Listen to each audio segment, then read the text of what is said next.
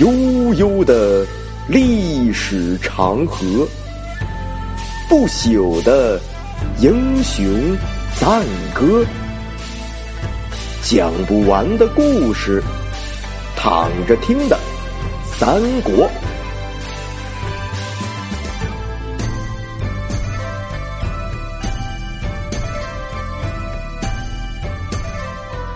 躺着听三国第147回，山中访贤。上回说到了水镜先生司马徽来到刘备处探访徐庶，得知徐庶因母亲投奔曹操后感叹不已，又得知徐庶向刘备推荐了诸葛亮，断定诸葛亮是得其主而不得其时，留下的这句话可谓暗藏玄机。第二天，刘关张三人带着几个随从就踏上了寻找诸葛亮的旅途。他们按照徐庶的指示呢，来到了隆中这个地方寻找诸葛亮。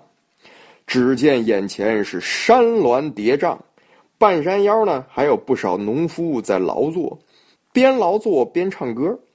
刘备就问他们了：老乡啊，你们唱的歌是谁写的呀？老乡们回答：那都是卧龙先生写的。刘备又问了：那卧龙先生住在哪里呢？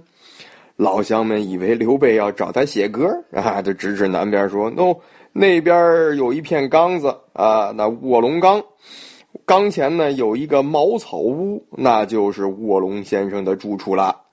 刘备点头称谢，带着众人策马前行。没几里路，遥望卧龙岗，果然是清静非常，这太适合隐居了。再往前走呢，看到了老乡所说的茅草屋。来到庄前，刘备亲自下马叩门，一童子出迎啊，询问来意。刘备拱拱手说：您好，我是大汉左将军，宜城亭侯，豫州牧皇叔刘备，特来拜见先生。这小童一听，这送个快递这么多名头吗？斜着眼睛看看刘备说：我可记不住这些名字。刘备恨得牙痒痒，心说你记不住，你也不听听最后的这几个字儿，都说了是皇叔了，怎么还这么随便呢？小孩子管你皇叔绿叔小白叔呢？刘备很不高兴，但是脸上呢又不好发作，于是呢很谦虚的说：您就禀报先生，说刘备求见。小童一听，那早聊嘛，就俩字的名字，怎么整出那么一大长串呢？这成年人的世界真是复杂。准备回身进屋，一想不对，这先生不在呀。于是呢就跟刘备说：先生今天早晨出去了。刘备心说：你这小家伙，你早说不在呀，这害得我费半天话。就问这孩子说：先生哪儿去了？小童挠挠头说：这先生想来行踪不定啊，我也不知道先生上哪儿去了。刘备急了又问：那多怎回来呀？小童食指放在嘴角，斜着眼睛看看天，又看看刘备说：不一定啊，有时3天，有时5天，有时10天8天，有时半月20天。我们来猜猜他什么时候回来吧，咱看谁猜得准。刘备快被折腾疯了，心说：我哪有功夫跟你猜这个呀？这孩子嘴可真碎呀。正惆怅着呢，三爷发话了，说：既然没在庄，那我们回去吧。刘备心想：来都来了，那不能就这么走了呀。于是就想再等等。二爷这个时候也说了，说：我们回去吧，再派人来探听探听就是了。刘备一想，这也算是2票对1票了，那就回吧。于是呢就跟这小童说：如果先生回来了，您可一定要跟先生说刘备来访啊。于是上马呢，跟大家就打道回府了。一路上观望着隆中之景，可谓山不高而秀雅，水不深而澄清，地不广而平坦，林不大而茂盛，看得刘备是心旷神怡呀。为了增加刘备寻访高人的难度，使文章一波三折，并借机呢来抒发自己的政治理念和价值观。罗贯中先生并没有让刘备直接回去，而是碰到了一位诸葛亮的好朋友，就是之前水镜先生提到的柏林崔州平。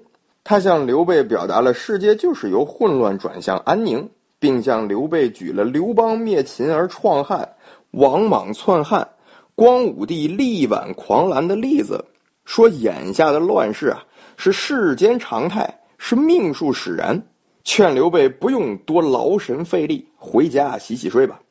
这也是从侧面说明了分久必合，合久必分，借崔州平之口来安慰罗老先生自己的内心吧。刘备听完之后拱手回答说我身为汉家后代，我得匡复汉室啊，不敢倚仗什么命数这么玄妙的东西。然后刘备又请崔州平一起回去，崔州平婉言谢绝了刘备的好意，就此别过了。几天之后，刘备派人去探听消息，得知诸葛亮回来了，便让备马准备再去一次。张三也很是不满，说这村夫一个，干嘛非得哥哥亲自去呀？让人叫来得了。刘备白了三爷一眼，说汝岂不闻孟子云，欲见贤而不以其道，犹欲其入而闭之门也。这你跟三爷拽这文呢，三爷哪能听懂啊？这意思呢是诸葛亮是大贤呢，如果不这么求见，这恐怕就没戏了，就好像是关着门想让别人进来一样。于是呢，兄弟三人又上路了。可当时正是隆冬时节呀，是天寒地冻，彤云密布。走了没几里路，只见朔风阵阵，瑞雪霏霏呀。三爷又说了，说这鬼天气，仗都不打了，还走这么远去找什么诸葛亮？我们回新野躲避风雪吧。刘备皱着眉头说，我就是要诸葛亮看到我的诚意啊，你要是害怕，你回去好了。三爷抖抖脑袋上的雪，说我连死都不怕，害怕什么风雪呀？我是担心您劳神受力呀。刘备也是一甩袖子，说那你就别废话了，赶紧走吧。走了两步，听到路边酒馆里有人唱歌，刘备很好奇，下马入店，只见一人白面长须，一人古帽青旗。刘备拱手问道，敢问二位谁是卧龙先生啊？长胡子的抬眼看看刘备，说你谁呀？找卧龙干什么呢？刘备清清嗓子，我是刘备，求访卧龙先生，来寻求济世安民之道。那这俩人里有没有卧龙先生呢？我们之后接着聊。想要听到更多更好的三国故事以及古典诗文，请关注微信公众号考拉的语文乐园，我在这里等着你们。